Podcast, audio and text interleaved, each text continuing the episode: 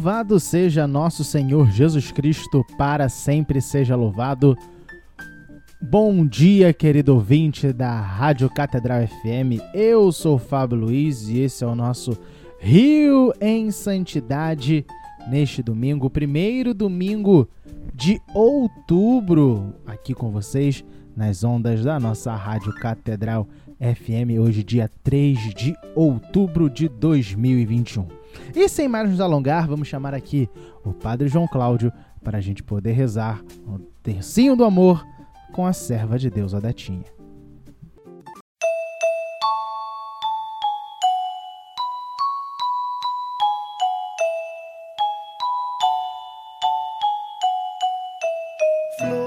Em nome do Pai, do Filho e do Espírito Santo. Amém. Quero passar o meu céu fazendo bem à terra. Meu Jesus, Eu vos amo. meu Jesus, Eu vos amo. meu Jesus, Eu vos amo. meu Jesus, Eu vos amo. meu Jesus, Eu vos amo. meu Jesus, Eu vos amo. meu Jesus, Eu vos amo. meu Jesus, Eu vos amo. meu Jesus, Eu vos amo. meu Jesus. Eu vos amo. Quero passar o meu céu fazendo bem à terra. Meu Jesus, Eu vos amo. meu Jesus, Eu vos amo. meu Jesus, Eu vos amo. meu Jesus, Eu vos amo. meu Jesus, Eu vos amo. meu Jesus, Eu vos amo. meu Jesus, Eu vos amo. meu Jesus, Eu vos amo. meu Jesus, Eu vos amo. meu Jesus, Eu vos amo. meu Jesus. Eu vos amo. quero passar o meu céu fazendo bem a terra.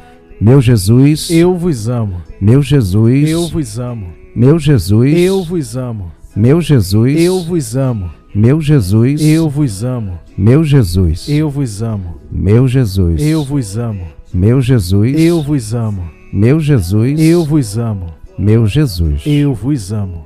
Quero passar o meu céu fazendo bem a terra. Meu Jesus, Eu vos amo. meu Jesus, Eu vos amo. meu Jesus, Eu vos amo. meu Jesus, Eu vos amo. Meu Jesus, Eu vos amo. meu Jesus, Eu vos amo. meu Jesus, Eu vos amo. meu Jesus, Eu vos amo. meu Jesus, Eu vos amo. meu Jesus. Eu vos amo. Quero passar o meu céu fazendo bem a terra. Meu Jesus, Eu vos amo. meu Jesus, Eu vos amo. meu Jesus, Eu vos amo. meu Jesus, Eu vos amo. meu Jesus, Eu vos amo. meu Jesus, Eu vos amo. meu Jesus, Eu vos amo. meu Jesus, Eu vos amo. meu Jesus, Eu vos amo. meu Jesus, Eu vos amo. meu Jesus. Eu vos amo. Meu Jesus, abençoai-me, santificai-me, enchei o meu coração de vosso amor. Meu Jesus, abençoai-me, santificai-me, enchei o meu coração de vosso amor. Meu Jesus, abençoai-me, santificai-me, enchei o meu coração de vosso amor. E convido você a mandar a sua mensagem através do nosso WhatsApp da Santidade, o WhatsApp do Rio em Santidade. No segundo bloco, a gente vai ler, sim, como a gente sempre faz, as mensagens do nosso Rio em Santidade que chegaram, sempre chegam até nós nesses últimos dias, né? Chega mensagem durante a semana, chega também mensagem agora, então você pode e deve mandar a sua mensagem para o telefone, mensagem de texto para o telefone. 21, código daqui do Rio de Janeiro, 99588 1230.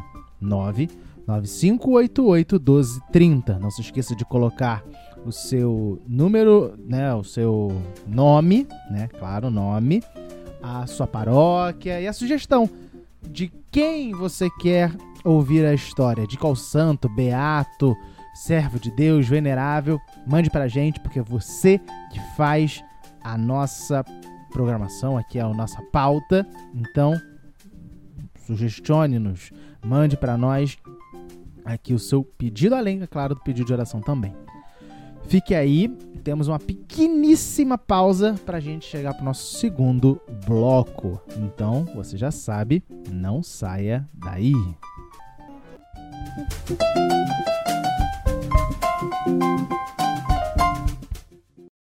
Você está ouvindo o programa Rio em Santidade.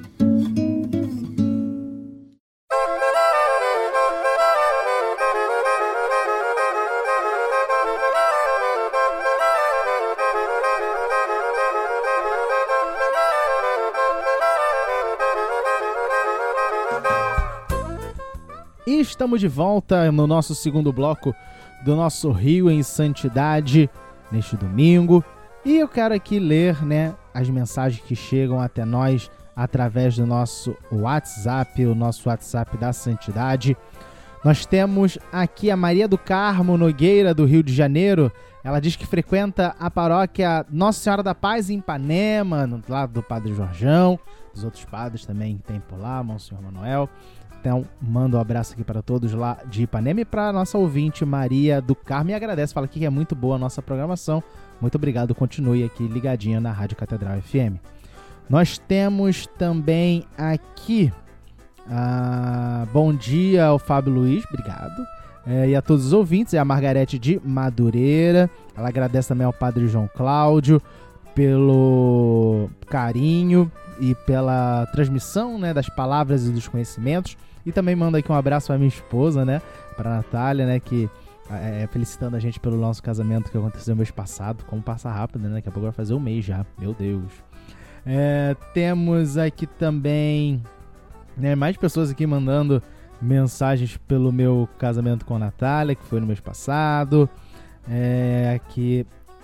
Ah, cadê o nome dessa? A Sônia Camargo, né? Agradecendo é, por trazermos né, a, a biografia tanto de santos conhecidos, como vai ser o dia de hoje, como de, também de, de, de, beatos, de servos de Deus, de veneráveis que ainda não estão assim no, no, no, no na boca né, de toda a igreja, né? Porque uh, beatos, servos de Deus ainda estão ali meio que ligados a uma, uma particularidade de um local, né? Como é o caso aqui da, da Serva de Deus da Tinha, né? A maioria das pessoas que conhecem são daqui do Rio de Janeiro, como é o caso da Zélia e do Jerônimo. O Guido até um pouco mais, né? Porque também é mais recente, né? Mas ainda estão ali restritos, né? A sua realidade local. Então a gente está justamente fazendo esse trabalho, apesar de que hoje a história que vocês vão ouvir é uma história bem conhecida. E temos também aqui a. Ah, essa que eu já li. Cadê? Ah, olha aqui temos o Edmilson, que foi coroinha da paróquia São Judas no Rocha, em São Gonçalo, e dá uma sugestão aqui para falarmos de São Bento. Está mais do que anotado, o Padre João gosta muito né, de São Bento, então vai ser um prazerzão é, trazer para nós aqui a, a história de São Bento em breve. E por último, mas não menos importante, temos aqui o Juscelino lá da paróquia Cristo Operário Santo Cura d'Ars, lá na Vila Kennedy da minha Zona Oeste. E abençoe, pedindo aqui para que Deus possa abençoar as famílias do mundo inteiro. E graças a Deus, ele abençoa mesmo. E no dia de hoje, apesar de hoje já ser domingo, dia 3, nós na última sexta-feira, dia 1 de outubro, celebramos a vida e a santidade de uma santa muito conhecida, de uma doutora da igreja, que morreu bem mais nova do que. Bem mais nova não, mas 4 anos mais nova do que eu. Eu, Fábio Luiz, tenho 28 anos. Esta santa doutora da igreja faleceu, né? Fez a sua Páscoa com 24 anos e é doutora da igreja. Nós estamos falando de Teresa de Lisieux. Conhece Teresa de Lisieux? Esse nome é francês, Thérèse de Lisieux. Ou, né, o nome dela completo, Marie-François Thérèse Martin. Marie-François Thérèse Martin. Conhecida como Santa Teresinha do Menino Jesus e da Sagrada e da Santa Face. Santa Teresinha foi uma freira carmelita descalça, francesa, né? Gastei aqui todo o meu francês no Marie-François Thérèse Martin. conhecida como um dos mais influentes modelos de santidade para católicos e religiosos por seu jeito prático e simples de abordar a vida espiritual. Juntamente com São Francisco de Assis, é uma das santas mais populares da história da igreja. O Papa Pio X, São Pio X, chamou-a de a maior entre os santos modernos. Teresa recebeu cedo seu chamado para a vida religiosa e depois de superar inúmeros obstáculos, conseguiu em 1888, com apenas 15 anos, tornar-se freira para juntar-se às suas duas irmãs mais velhas na comunidade carmelita enclausurada de Lisieux, 1888, ano aqui no Brasil da abolição da escravatura, não se esqueçam. Da Lei Áurea da Princesa Isabel. É... Depois de nove anos, tendo ocupado funções como sacristã e assistente da mestra das noviças, Teresa passou seus últimos 18 meses numa noite de fé e morreu de tuberculose com apenas 24 anos de idade. O impacto da sua História de uma Alma, que é uma coleção de seus manuscritos autobiográficos publicados e distribuídos um ano depois de sua Páscoa, foi tremendo e ela rapidamente tornou-se um dos santos mais populares do século XX. Pio XI fez dela a estrela do seu pontificado, beatificando-a em 1923 e canonizando-a dois anos depois. Teresa também foi declarada copadroeira das missões com São Francisco Xavier em 1927 e nomeada copadroeira da França com Santa Joana d'Arc em 1944. Em outubro de 1997, São João Paulo II proclamou Teresa a 33ª doutora da Igreja e a pessoa mais jovem e a terceira mulher a ter este título recebido à época. Além de sua popular autobiografia, Teresa também deixou cartas, poemas, peças religiosas e orações. Suas últimas conversas também foram preservadas por suas irmãs. Pinturas e fotografias, a maioria de, de autoria de sua irmã Celine, ajudaram a aumentar ainda mais a popularidade de Teresa no mundo. De acordo com um dos seus biógrafos, Guy Gutcher, depois de morrer, Teresa é, foi vítima de um excesso de devoção sentimental que acabou por traí-la. Também foi vítima de sua linguagem, que era do fim do século XIX e que fluía da, da religiosidade da sua época. A própria Teresa disse em seu leito de morte: Eu amo apenas a simplicidade, tenho horror à pretensão. Ela também se manifestou contra o estilo de escrita de algumas vidas de santos publicadas na época, né, que são chamados de panegíricos. Não devemos, palavras de Santa Teresinha, dizer coisas improváveis ou coisas sobre as quais nada sabemos. Devemos enxergar suas vidas reais e não imaginárias. A profundidade de sua espiritualidade, que ela qualificou com toda a confiança e amor, inspirou muitos crentes. Confrontada com sua própria pequenez e relevância, confiava em Deus para ser, para ser sua santidade. Queria ir para o céu de uma forma completamente diferente. Quero encontrar um elevador que me eleve até Jesus. E o elevador, escreveu Teresa, eram os braços de Jesus retirando-a de toda a sua pequeneza. A Basílica de Lisieux é o segundo, segundo mais popular destino de peregrinação da França, da França, apenas atrás do Santuário de Lourdes. E como foi a, o início da vida de Santa Teresinha? Teresa nasceu na Rue Saint-Blaise, em Alençon, na França, em 2 de janeiro de 1873. Filha, olha aí, de Marie Azelle Guérin chamada geralmente de Zeli, Zeli, uma bordadeira, e de Louis Martin, um joalheiro e relojoeiro.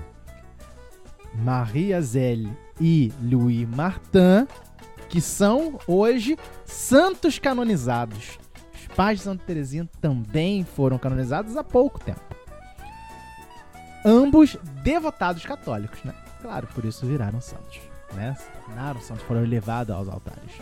Louis havia tentado se tornar um clérigo secular do hospício do Grande São Bernardo, mas foi recusado por não conhecer nada de latim.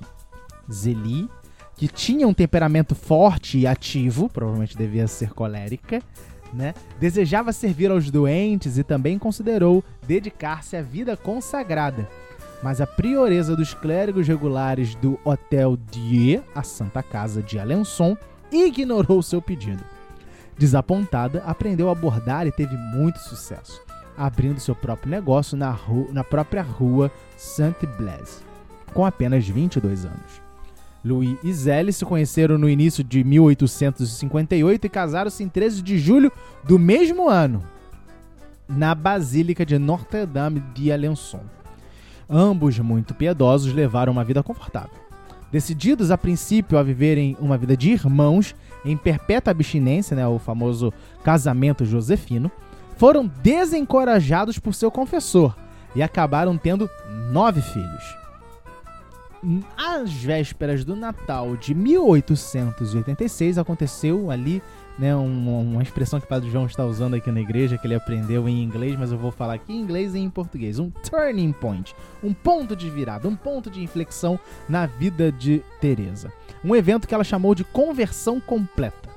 Anos depois, ela afirmou que foi naquela noite que finalmente superou as pressões que vinha enfrentando desde a morte de sua mãe e completou aspas para Santa Teresinha.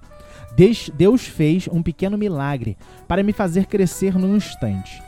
Naquela abençoada noite, Jesus, que achou por bem fazer-se uma criança por amor a mim, também achou, também achou por bem tirar-me das faixas de bebê e imperfeições da infância. Naquela noite, Louis Martin e suas filhas, Leonie, Celine e Teresa, tinham ido à missa da meia-noite, a famosa missa do galo, na catedral em Lisieux mas havia pouca disposição na família. Em 1 de dezembro, Leonie, coberta de eczemas, né? Vamos ver o que é eczemas. É a que se chama hoje de dermatite, né? É, dá na pele, né? Escondendo-se o cabelo sob uma manta, retornou para Le Buissonnet depois de apenas sete semanas, experimentando o duro regime das Clarissas, em Alençon e suas irmãs estavam a todo custo ajud a, a, ajudando né, a superar a sensação de fracasso e de humilhação que ela sentia. Em casa, Teresa, como era de costume das crianças francesas, deixou um sapatinho vazio na lareira esperando os presentes. Não do Papai Noel, mas do menino Jesus, que acreditava-se chegaria voando trazendo presentes e bolos. Enquanto subia as casas, seu, ouviu seu pai, talvez exausto pelo horário ou cansado das inesgotáveis demandas de sua chorosa filha caçula, dizer a Celine: Bem, felizmente este será o último ano. Teresa começou a chorar e Celine recomendou que ela não descesse novamente naquele momento. Então, repentinamente, Teresa recompôs-se, enxugou as lágrimas, deu-seu correndo e, ajoelhando-se perto da lareira, abriu seus presentes tão alegremente quanto nos anos anteriores. Em seu relato, nove anos depois, em 1895, ela conta: Num instante, Jesus, contente da minha boa vontade, realizou o que eu não fora capaz de realizar em dez anos. Depois de nove tristes anos, ela havia recuperado a força da alma que perdera, quando sua mãe morreu, e continuou Teresa, que permaneceria com ela para sempre. Ela redescobriu a alegria do autoesquecimento e acrescentou: Eu senti numa palavra caridade entrar no meu coração a necessidade de esquecer-me de mim e para fazer os outros felizes, desde esta abençoada noite, nunca mais fui derrotada numa batalha. Mas, ao invés disso, fui de vitória em vitória e comecei a falar e percorrer a carreira do herói. E aí, tempos depois, em 1888, Teresa entra para o Carmelo. O período de Teresa como postulante começou com sua recepção no Carmelo numa segunda-feira, 9 de abril de 1888, dia da festa da Anunciação. Em paz, depois de receber a comunhão, escreveu: Pelo menos meus desejos foram realizados e não consigo descrever a doce paz que preencheu a minha alma. Esta paz permaneceu comigo durante os oito anos e meio que vivi aqui e jamais me abandonou, mesmo durante os maiores desafios. Durante a infância Teresa sonhava com o deserto para onde Deus um dia guiaria e agora estava nele. Embora tenha se reunido com Marie e Pauline, já a partir do primeiro dia começou a lutar para se distanciar delas e manter essa distância. Logo depois, logo de partida, Marie de Gonzague, a prioresa, colocou a nova postulante sobre os cuidados de Marie, que foi entregue a ensinar o ofício divino, né, liturgia das horas. E depois, no ano seguinte, em 1889, né, foi o, o, período do noviciado, né, de 10 de janeiro de 1889 até 24 de setembro de 1890. E durante né, o tempo dela, a vida de Santa Teresinha foi sempre discreta. Né? Os anos de maturação de sua vocação, rezando constantemente, sem a, a, aqueles arroubos né, de uma juventude um pouco anterior, né? apesar dela ter é, falecido bem, bem cedo. E a principal característica daquilo que chamou Terezinha a ser né, doutora da igreja foi a descoberta né, do pequeno caminho, que é o caminho deste nosso tempo, esse pequeno caminho. Teresa entrou para o Carmelo de Lisieux com a determinação de se tornar-se uma santa. Mas no, final de 1894, seis anos como carmelita fizeram ela perceber o quão pequena e insignificante ela era. Em sua própria opinião, sublinhando as limitações de seus esforços, permaneceu todo esse tempo pequena e muito distante do amor infalível que desejava praticar no início. Teresa entendeu também que era sua pequena sua própria pequeneza que precisava aprender e pedir o amor de Deus. Com a sua câmera, Celine levou também cadernos com passagens do Antigo Testamento. Um texto que Teresa não tinha acesso no Carmelo, a Bíblia Louvain, a tradução autorizada para os católicos franceses, não incluía o Antigo Testamento. Nos cadernos, Teresa encontrou um livro, uma passagem do livro dos Provérbios, que teve um grande impacto sobre ela. Quem for simples, apresente-se. Ela também ficou impressionada com uma passagem de Isaías. Nos braços serei levados, e sobre os joelhos serei acariciados. Com quem recebe conforto de sua mãe, eu assim os confortarei. E concluiu que Jesus a levaria para as alturas da santidade. A pequeneza de Teresa e seus limites tornaram-se motivos de alegria e não de desencorajamento. Foi apenas no manuscrito C de sua autobiografia que ela deu à sua descoberto o nome de Pequeno Caminho, em francês Petit Voyer. E assim abre aspas para Santa Teresinha. Procurarei buscar meios de chegar ao céu por um pequeno caminho, muito curto e muito reto. Um pequeno caminho que é totalmente novo. Vivemos numa era de invenções. Atualmente, os ricos não precisam mais sequer subir as escadas pois tem elevadores para isso. Bom, eu tentarei encontrar um elevador pela qual eu possa ser elevado a Deus, pois sou muito pequena para escalar a íngreme escada da perfeição.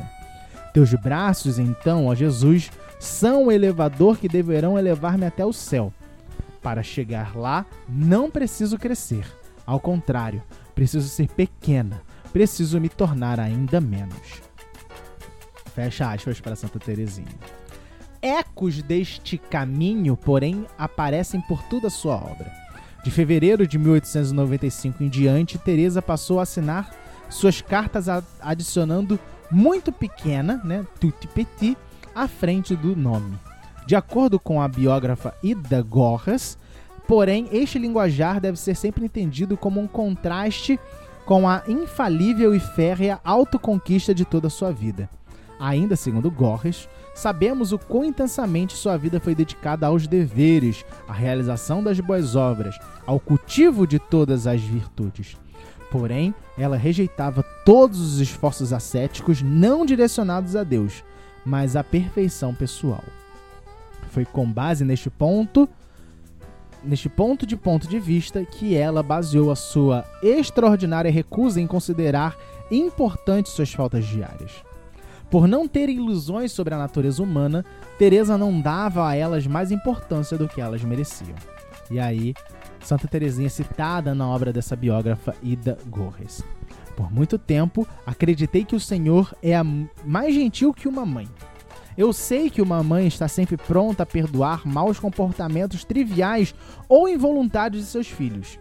Crianças estão sempre dando trabalho, caindo, se sujando, quebrando coisas mas nada disso abala o amor de seus pais por elas.